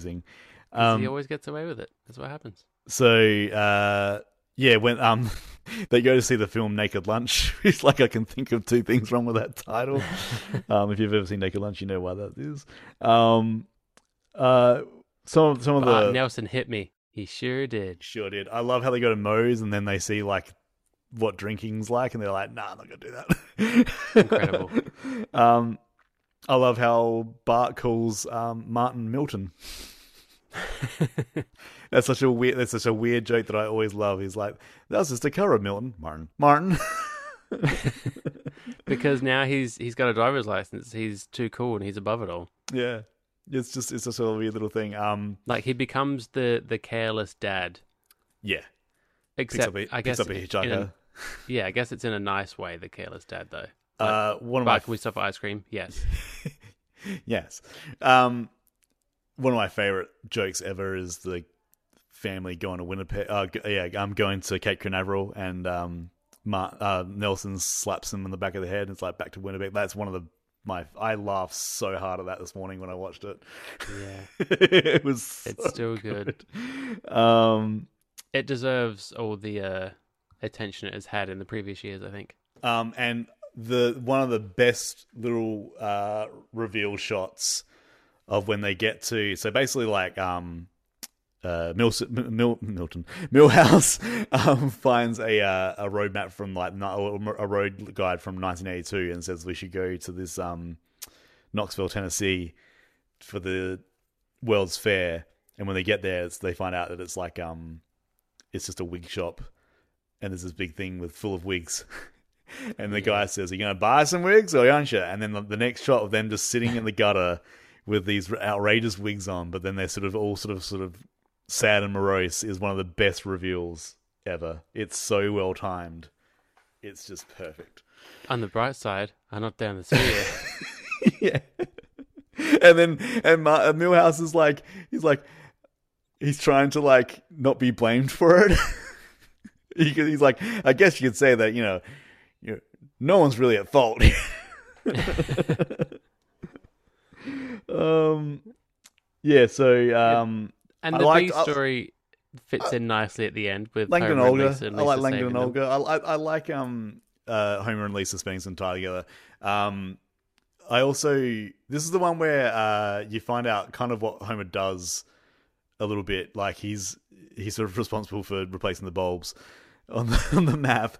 Um, but when the idea, like he gets the idea. So basically, like after like the their car gets crushed, um, and Bart needs to find a way home, and they they've Lisa says, "Oh, if you're a courier, you can get sent here." So they need a, they need something that's big enough to get all four of them back in a box. And Homer comes up with the idea of like destroying his safety console. and that phone call that he makes, he's like, "Oh, we need to order one of these uh, T437 consoles." He's like, "Uh, my computer shows that you." Oh my god! You're operating well a T4030. Oh my, my god! It's just it's And so he's just good. and he's sitting there and he's like wiping his coke can and then like dripping it on the thing and like, Yeah. licking his fingers. it's so good and so yeah um but i do like uh before that when lisa tells homer like what bart's up to and his face goes that red color and then he goes and yells into the helmet Yeah. um yeah it's it's it's really good to see those two doing some scenes together and i think like that was one of the things the writers were trying to do is they're trying to pair up people that aren't usually paired up and um i think they they did really well with that so I wrote down um, nail a flag to your butt and mail you to Iran. But I feel Yeah. like that was in a different episode. No, it's in, this? it's in this episode. It's it's because like they're doing Truth or Dare, and she dares Homer to to call up Moe. Um, Moe's Tavern, which we find out in Moe's Tavern, which we find out in in, in Homer the Smithers. Uh, his phone number is Smithers because that's the oh yeah. Mr. Burns thinks that making a phone call is just like typing the name of the person that you're trying to reach. Um, quite quite an odd joke or statement to make though. yeah. Oh nail a yeah. flag to your butt and mail you to Iran. Yeah. Ugh. Yeah, that's. I think. yeah, I, I, I think you'd be a Republican voter, Al Homer. I don't think uh, there's been enough to say that. But I guess they're also aware that America's not been very kind to Iran, so they would probably not be kind to Americans. Yeah, true. That makes sense. Uh, next one is 22 short films about Springfield uh, episode um, that I love, but on rewatching it, realize that it is the most 90s of this because really, for a big chunk of this episode, if you haven't watched Pulp Fiction, you would have Yeah. no idea what's going on in this episode. And do you find now the intro with Bart and like the way he talks and just that whole little intro piece a bit weird? Oh, it's like how it's like it's kind of breaking the fourth wall of like we're doing this. We know we know that we're being watched by someone, so this is we're we're. Is it, Yeah. Are you saying it's like a bit too obvious sort of thing? Yeah, it doesn't feel natural. yeah, yeah. It's it's. I don't think they had an idea of um of how to do it. Like, I mean, the the, the I love how like you know they had a whole bunch of writers on on this one, and um I love the the the stories that they picked. Um, the best one being, and if you've ever stumbled onto a Simpsons meme page, uh, steamed hams is one of the most uh, memed Simpsons joke of all time, and as, I can barely even remember the other bits in this. I know there's Apu is in there with his little Yep. party that he parties for five minutes. Um, he also high fives his friend on the way out with his left hand, which I thought was weird. But you know, lefties exist, so Um, oh, I didn't. Know, I didn't mention in the uh, the bowling Team Homer episode that we find out that Bumblebee Bumblebee's name is uh, Pedro because Yes. he's on the Channel Six news team. Um, who also shows up in this episode with Yep. his dog. uh, yeah, but there's like a um, there's Mr. Burns and Smithers. Um, Smithers who gets um sung by a bee. I completely forgot about the Doctor Nick bit with um with Abe. um, and Oh yeah, yeah, and then um, saved but- the day. but there's like a lot of Pulp Fiction references in this, um, which is just which is really really really weird when you think about it. It's like here's a kids show that you have to know that about this R-rated movie, um, because Well, if you don't need to know about it because I didn't know about Clockwork Orange, and I found those bits funny. But also like, but then having you know having watched this and then watched Pulp Fiction, it's like is um the guy in the uh, military shop is he gonna rape Wiggum and Snake? I guess that's the plan. Because that's what happens in the movie. yeah. So yeah, that bit I think is like a little bit. Wasn't as well thought out as what they might have thought. I think it's like, and this is this is the stuff that I'm sort of getting a bit. It was like it's um certain writers' uh personal um they're not thinking about the end goal a lot. They're like, oh, Yeah. this will be funny, and like, but it's like, it's going to be funny in like ten years' time, which is like, which was makes this episode like not as timeless as what you know some of the other ones are because it's like it's deeply rooted in like that times t- that time frame. I think. Um, Yeah, yeah, it is like well, yeah, with um Apu and Bumblebee Man as well, yeah, and Fiction not aging as well. There's there's a lot about it that is wouldn't carry on. But didn't- is that maybe why the steamed hams bit is so popular now because that yeah. is its own little entity and it's it's so flawless. Like every I just that I- whole bit from when Superintendent walks walks in, he can't fault it.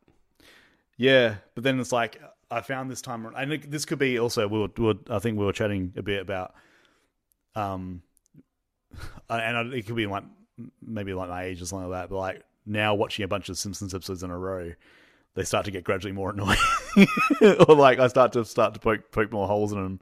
Yeah, Whereas before it's more like a comfort thing. Nowadays it's like, ah, Oh, these aren't as good as I. Yeah, so this one in particular, I was like, oh, it's not. As, I was I was really looking forward to it, and then when I got it to it, I'm like, oh, it's not as good as I remember it. I think that's a maybe a good episode, bad day, because I don't know if it's last season or the season before when I was saying something similar, and you loved all these episodes, and you were saying they're great there, and I was like, eh, I didn't laugh as much. Yeah, yeah, it could have been. Yeah, Oh, So I, it is I a did- bit of a in the moment. yeah. One that But you're also though, right. Like some of them aren't great. Uh, one that I definitely did still love just as much is Raging Simpson and his grumbling grandson in the Curse of the High, Flying Hellfish. This episode is everything I want. Did you remember the intro to this? Because I don't remember him spitting on the floor at the school. If they didn't put out his platoons, it's not my problem. Just constantly spitting on the floor, and the comments about the death penalty as well. oh my lord! Okay. And we also find out that, like, um, well, obviously Nelson's grand, like grandfather is a judge, but didn't give any of that judge money to his mum, who's living in like you know the poorer part of town in like some like shack. Yeah. Um, this is all I like. I love Simpsons being put back into history, especially World War II. I love a Abe episode. I love it. It's it's, it's very, Burns heavy. Love the Hitman bit. Um, just the whole mystery of it all. Love I love when Abe hits Krabappel with his spoon. love when Mr. Burns um accidentally like smashes into Lisa's room and she thinks it's Santa. Um, That's one of my all-time favorites. I don't know why. Just the way she says that. Um, so yeah, uh, we find out that um, back in World War II, that all of the um, and this is the, one of these things that could be potentially bad. Is like when they get a bunch of like dads or granddads from um, the townsfolk in World War II, and you got to remember that now because that's now part of canon. Um, but that then then in two episode in two seasons times, who knows about that? Because they've got a Sheldon Skinner here that would make no sense into it, and that's why I hate the episodes so much. Um, Yeah, we know.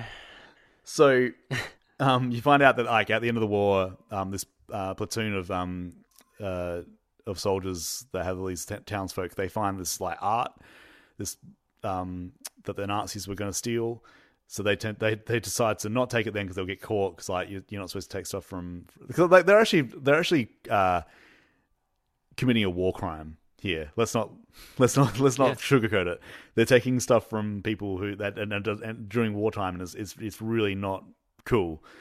And um, you find out that uh, they they've done a tontine, which is great because there's a bit where Burns asks the the rest of the platoon is like, "Are any of you familiar with tontine?" And then what Ox, which you think is the dumbest member, puts his hand up and gives like a pretty good explanation of what a tontine is.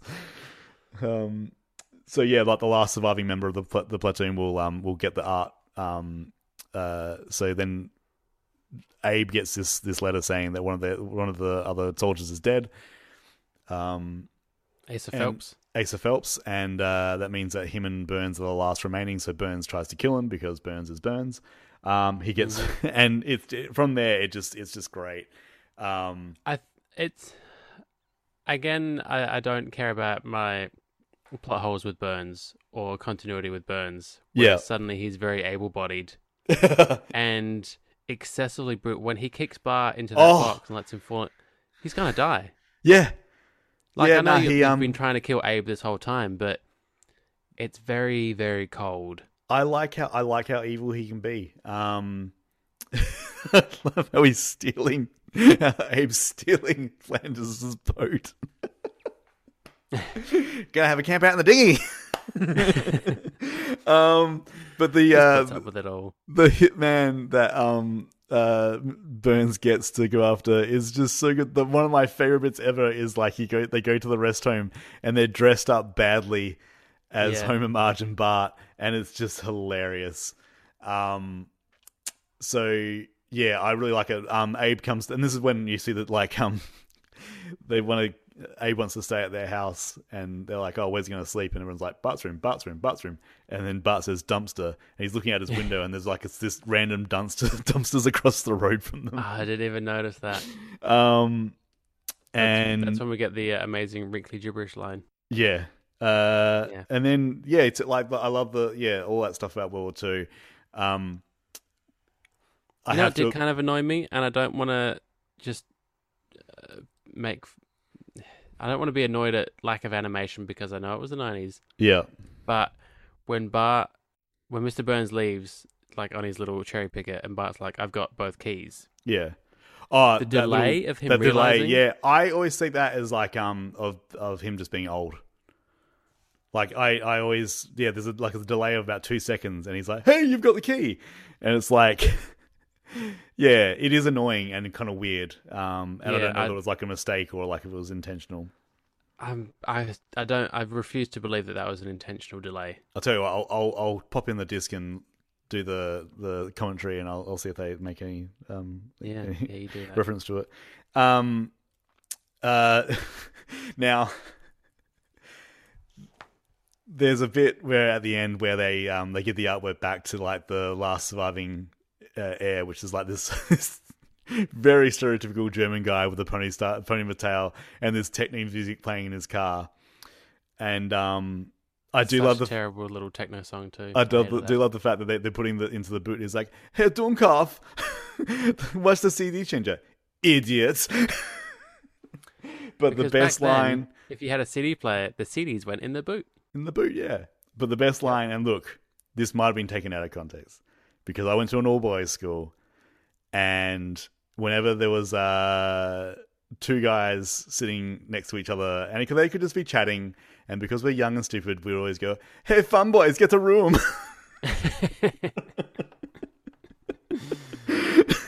Anytime you showed any affection to anyone else that was, mother male, it would be, "Hey, fun boys, get the room."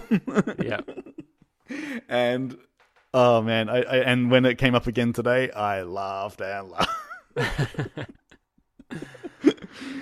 um, not that Yeah. there's anything wrong with that. no, no, it's just it's just one of the the, the classic lines.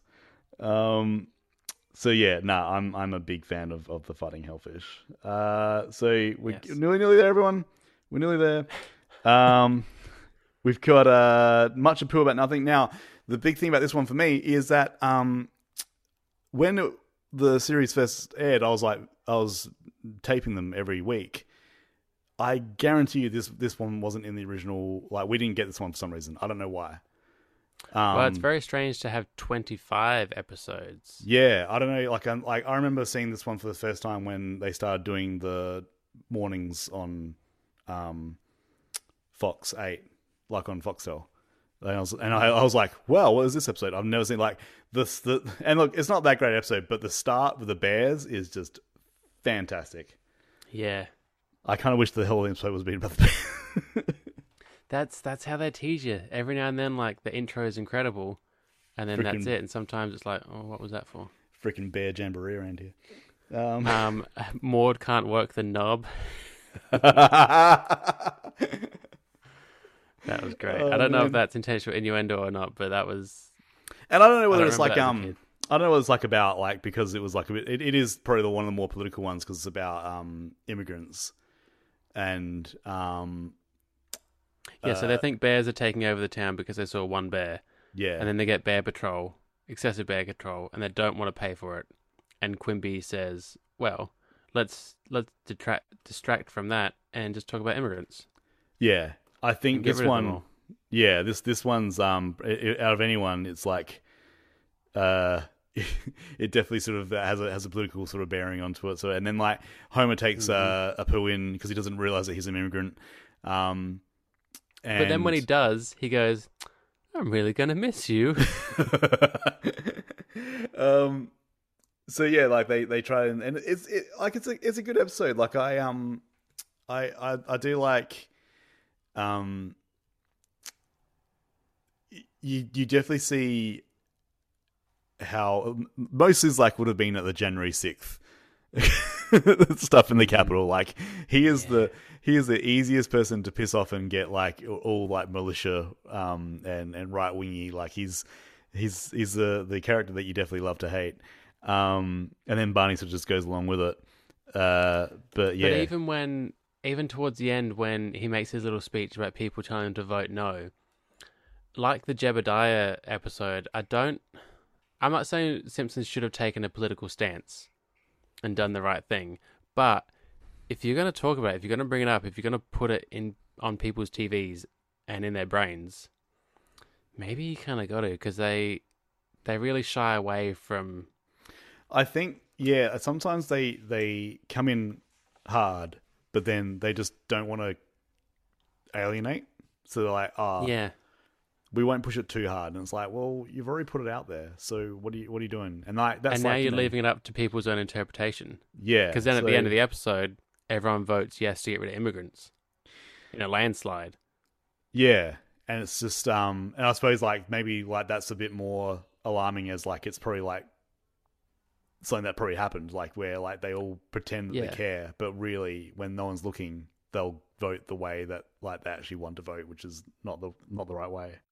Yeah, I don't feel like there's enough um, moral accountability sometimes, and I know that's not their job, but looking back at it now, uh, they had a lot more responsibility than maybe they realized with this stuff. Um, apparently, this episode is uh, used in certain um, sociology courses in America about uh, satire and parody sort of thing, and like where, like, kind of what we're talking about now, like where where does it go too, too far, or does it not go far enough, and like, Yep.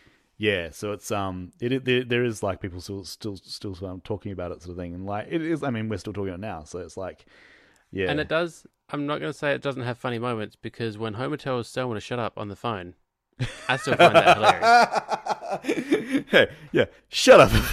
uh huh. Uh huh. Uh huh. Listen, shut up a second. Um, also the callback she makes to how many surnames she already has. yeah, She can't- yep.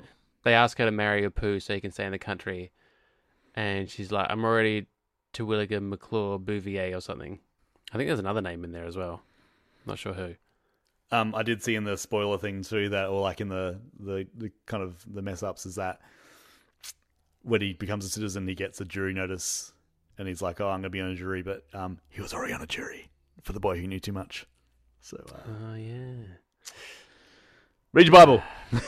Yep.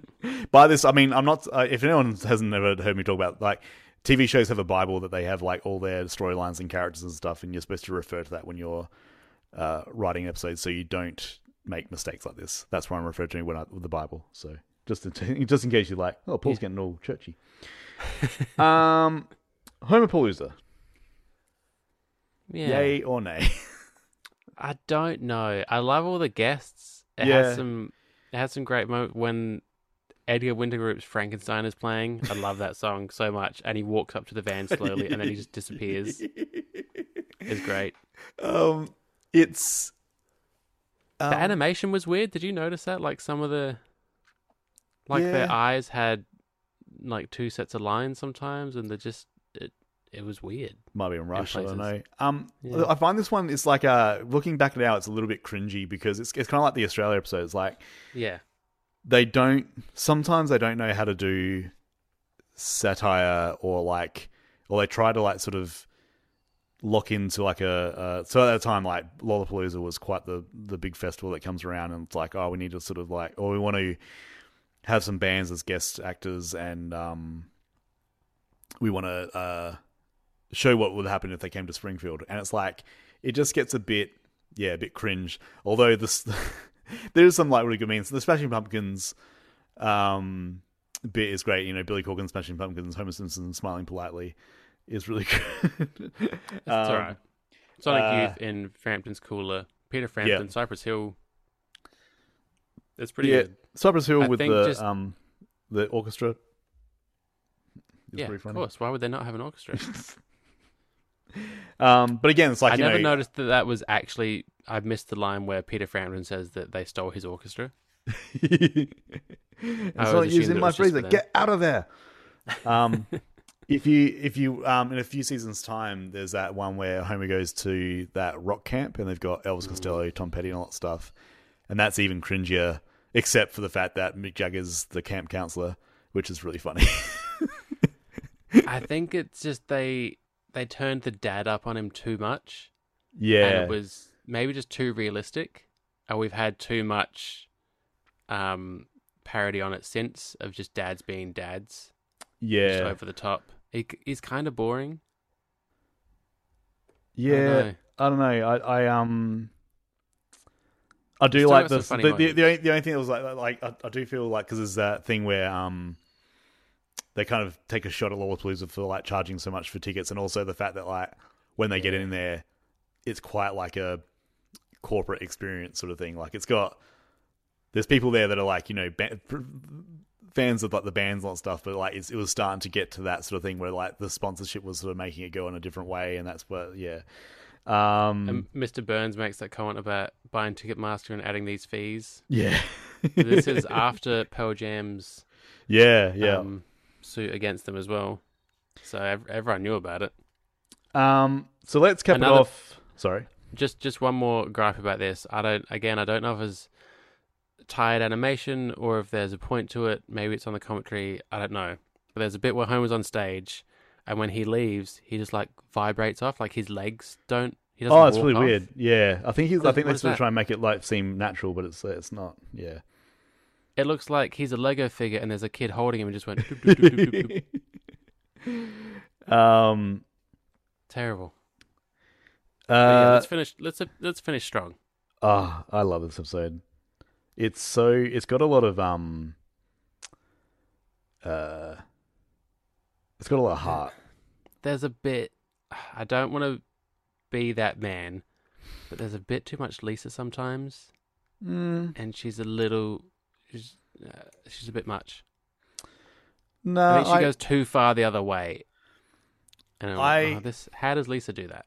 That's not possible. I think that this is one of the better sort of um, emotional episodes. Very much reminded me of um, summer vacations with my family, uh, where because I was the youngest, I was sort of like the, all my sisters and brothers were, were able to just like go make friends with other kids around there, but like I sort of either tagged Yeah. along or just stayed with my parents and lots of stuff. Um, so this one in particular, I think. Uh, This is Summer of Four featuring two. yeah, and it's like it's it's also like that. Um, it, it it resonates with me because like everyone's had that moment where they think that no one likes them, and Yeah. Lisa has this thing of like she thinks that she yeah that, that she's got no friends and it's really really hard to watch sometimes and like when she finds this she feels like she has to be different. But when like you actually realize it when she drops this sort of facade and she begins to be she can't help being her because she's Yeah. teaching you about how not to drink seawater and all sorts of Yeah. stuff. Um, and they really respect her for that. And there's not there, there, there, there may have been some times where I've watched this and I get a little little little lump in the throat It's sad because it this is what happens to people and Lisa's the perfect example of trying to be right, trying to do all the right things, be nice, be kind, be smart, mm. improve, and she gets nothing out of it. She gets nothing that Yeah. what society thinks she should have from it. So then she has to change and She's turn done- into Bart. she's done this awesome job with like the school yearbook and no one wants it and no one signs it and it's just like But then Yeah. Bart is is Bart cool? no I mean, Like, that's why, the thing is- is why Bart's- does Bart Bart's have not. a lineup? yeah Yeah, um but the thing is and but I think Bart also doesn't- doesn't really care that's his difference is that he he realizes that like he's not gonna he's got like Milhouse and stuff Yeah. um but yeah I um there's a bit where yeah when Marge says to her like oh you can bring a friend too and she's like I haven't got any friends and it's like it's just it's it and she kills says, me. "I'll be your best friend." yeah And and there, there was a um, comment in my family the other night about when I was a child. Uh, everyone was aware that my mum and I had planned to live together forever. Either I would live with her or she would live with me, and it's quite sad and scary to look back and think that was that. Is that Ah, I think- but you're the youngest and I'm youngest I think like it's just that's just what happens like you Also, Marge says, um, "Boys kiss girls." yeah yeah yeah Okay. Hmm. Yeah, that's that's um yeah, and then- then but Lisa's already onto it, like going yeah okay, like she's I think she's already worldly more worldly aware than what Marge is. Yeah. Um, yeah, I think uh one of my favorite bits is um when Bart uh reveals to her Lisa- friends that, how, how, how, how like that she's like the school nerd and they're at the breakfast table and like Marge leaves the room and she grabs Bart and she's that's such a good thing she's like she just everything every little feeling that she's ever had about him comes out in that moment and then the Yep. best thing about it is that Milhouse has been there the entire time. And that's one of those few point. It's the same when Bart steals um, that game, and then Marge is mad at him. Like she doesn't verbalize it, but Mm. There's only a handful of times throughout this entire show where Bart is made to feel what he's done to someone, Yeah, yeah. and he thinks it's all good. He's like, "Oh, I guess that was pretty mean, wasn't it?" But didn't really care. Didn't know the gravity of what he'd done. And then she just snaps and was like, "Oh, yeah, that's not cool."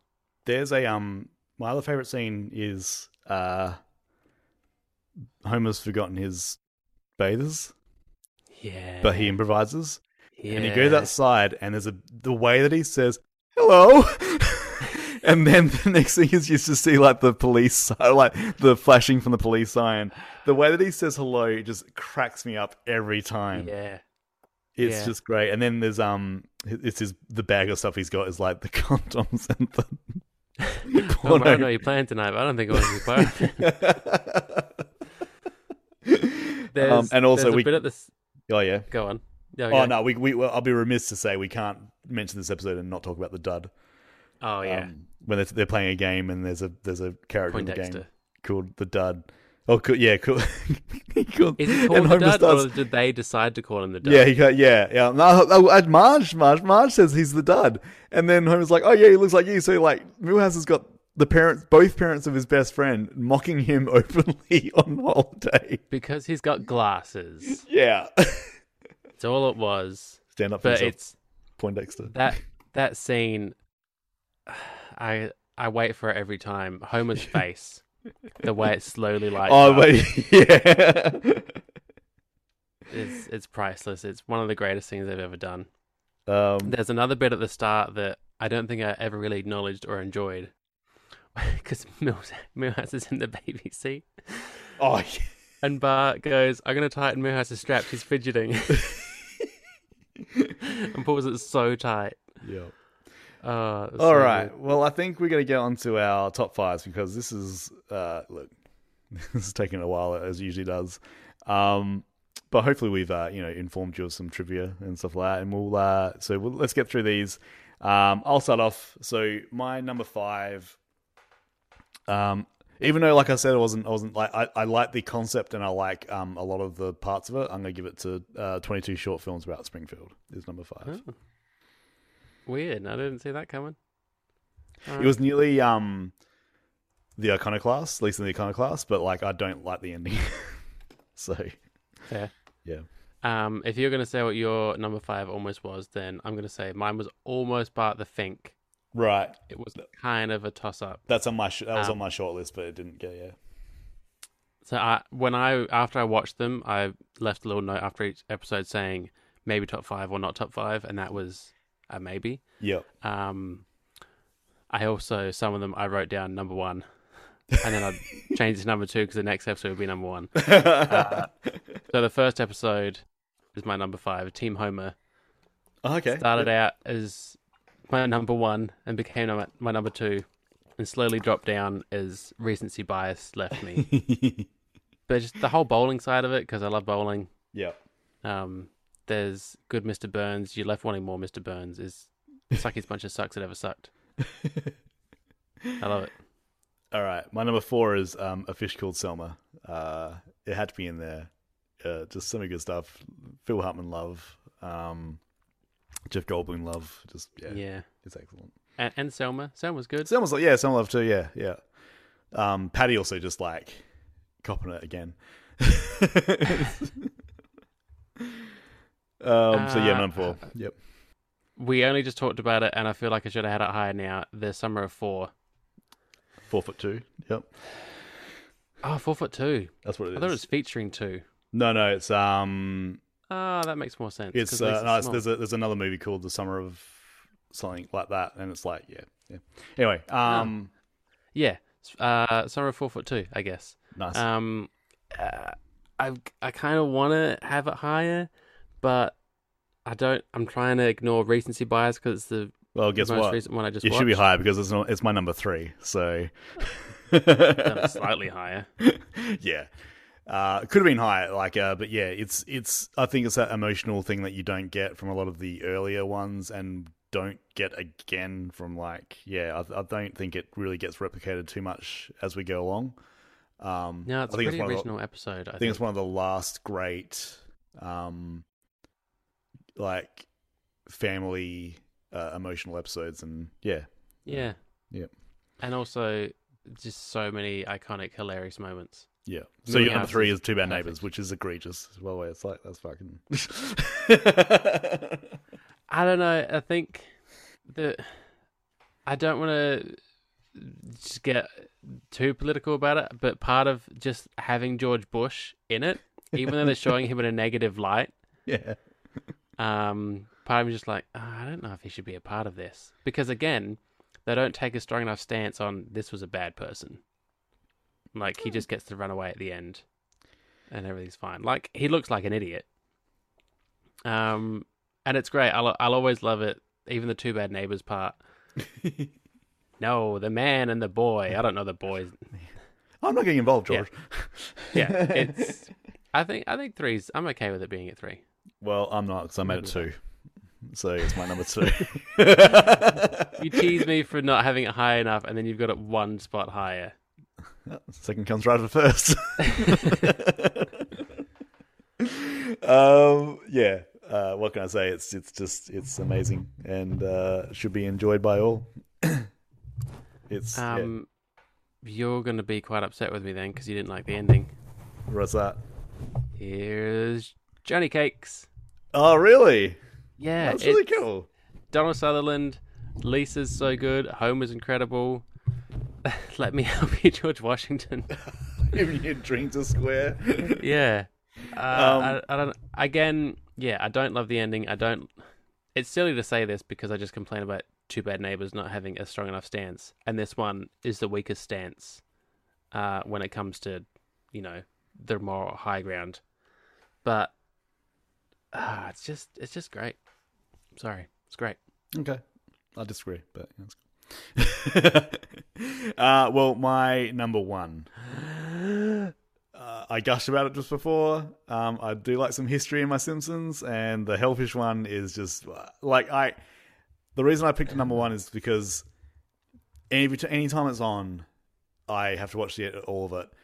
I think it's a really well crafted story into 22 minutes, which you can't say for a lot of Simpsons. Even the really good episodes, you cannot say that like they they hit all the points of like what would be a, a movie worthy story within a 22 second no 22 minute sort of episode. So i think they did really really good well well with that one. They hit all the marks for me. It's it's a perfect episode. So yeah um the flying hellfish is my number one episode for I'm I'm trying not to be shocked and somewhat disappointed.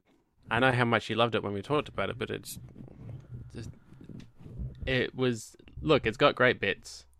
Um, it was never in contention for my top five. I apologize. So my my little box at the side where I rated if it would be or not, I just wrote no next to that.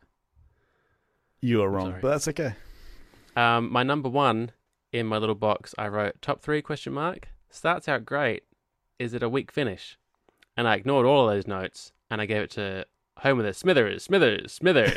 that was definitely one um that could have gone to my top five yeah um Just the burns of it all. Even even the little Smithers moments when he's at his gay resort. oh did i tell you about the, the deleted so scene from that have i ever showed you the No. deleted scene from that I think you might have shown me once upon a time. Okay, so there's a bit where the bit where he's on the boat and all the um guys are on the in the pyramid and they fall down and uh the guy comes up to Smithers and says like, "What's wrong, Waylon?" and Smithers Yeah. like, Smithers says nothing. He's like, "It's Mister Burns again, isn't it?" And Smithers like, Yeah. Smithers is like, "Yeah," and he's like, "Waylon, what does Frankie say?" Frankie say, "Relax." See, even the deleted scenes are good. He was up There's there just- with uh with with some of my favorite deleted scenes. I think th- it reminds me of when we would talk about the SNL movies when it just feels like skit after skit after skit. Yeah, yeah, Like each scene is just its own running gag, but they all pull together. I don't love um his the mu- the bit with his mum Oh, hello, Enid. You are a bad son, Montel. Montel, yeah. Well, that's probably our, our most diverse. Well, not, I suppose- I suppose not Heaster first because like a couple of spaces in between. But yeah, that's um We only we only doubled up on two. We both Yeah. had Summer of Four, and we both had Two Bad Neighbors. Yeah. That's, you know, you having the wrong spots. Interesting. So, it's. Um, so so yeah, that's look a marathon Simpsons episode again. Um, but you know what? you know what to expect from this. Um, and hey, you haven't been talking for two hours and ten minutes. You've just been listening, so you know. Get off hopefully not with earphones because my ears hurt. Uh, I if can't you work like get- this. if you want to get in contact with us, uh, living the past pod at gmail.com. Next week, we've got our, is it May? May episode come up. Um, it's getting even better. Oh, yeah. We got um, we got a episode about The Rock coming up with one of our good friends. Um, I, we got our second Simpsons one. Uh, we I can't think of Who anything knows else. what else? Yeah, There'll, look, there'll be others. we can't make it up on the fly, as if you couldn't tell. but um, uh, I suppose all I have to say now is uh, see you in the car. We'll uh, see you next time. He writes like people talk.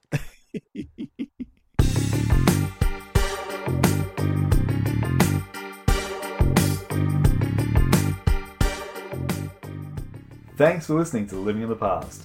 Music by Antigold. Check out his stuff at antigold.bandcamp.com. Artwork by Carly Kagemvan. Check out her stuff at carlykagemvan.design on Instagram. Or email her, carlykagemvan at hotmail.com. Do you like the X-Files? Check out our other podcast, Do You Think I'm Spooky? Available on all podcast platforms. Like what you're hearing? Give us a five-star review and a comment on Apple, Spotify, or Chartable. Stay cozy, look back, and relax. We'll see you later.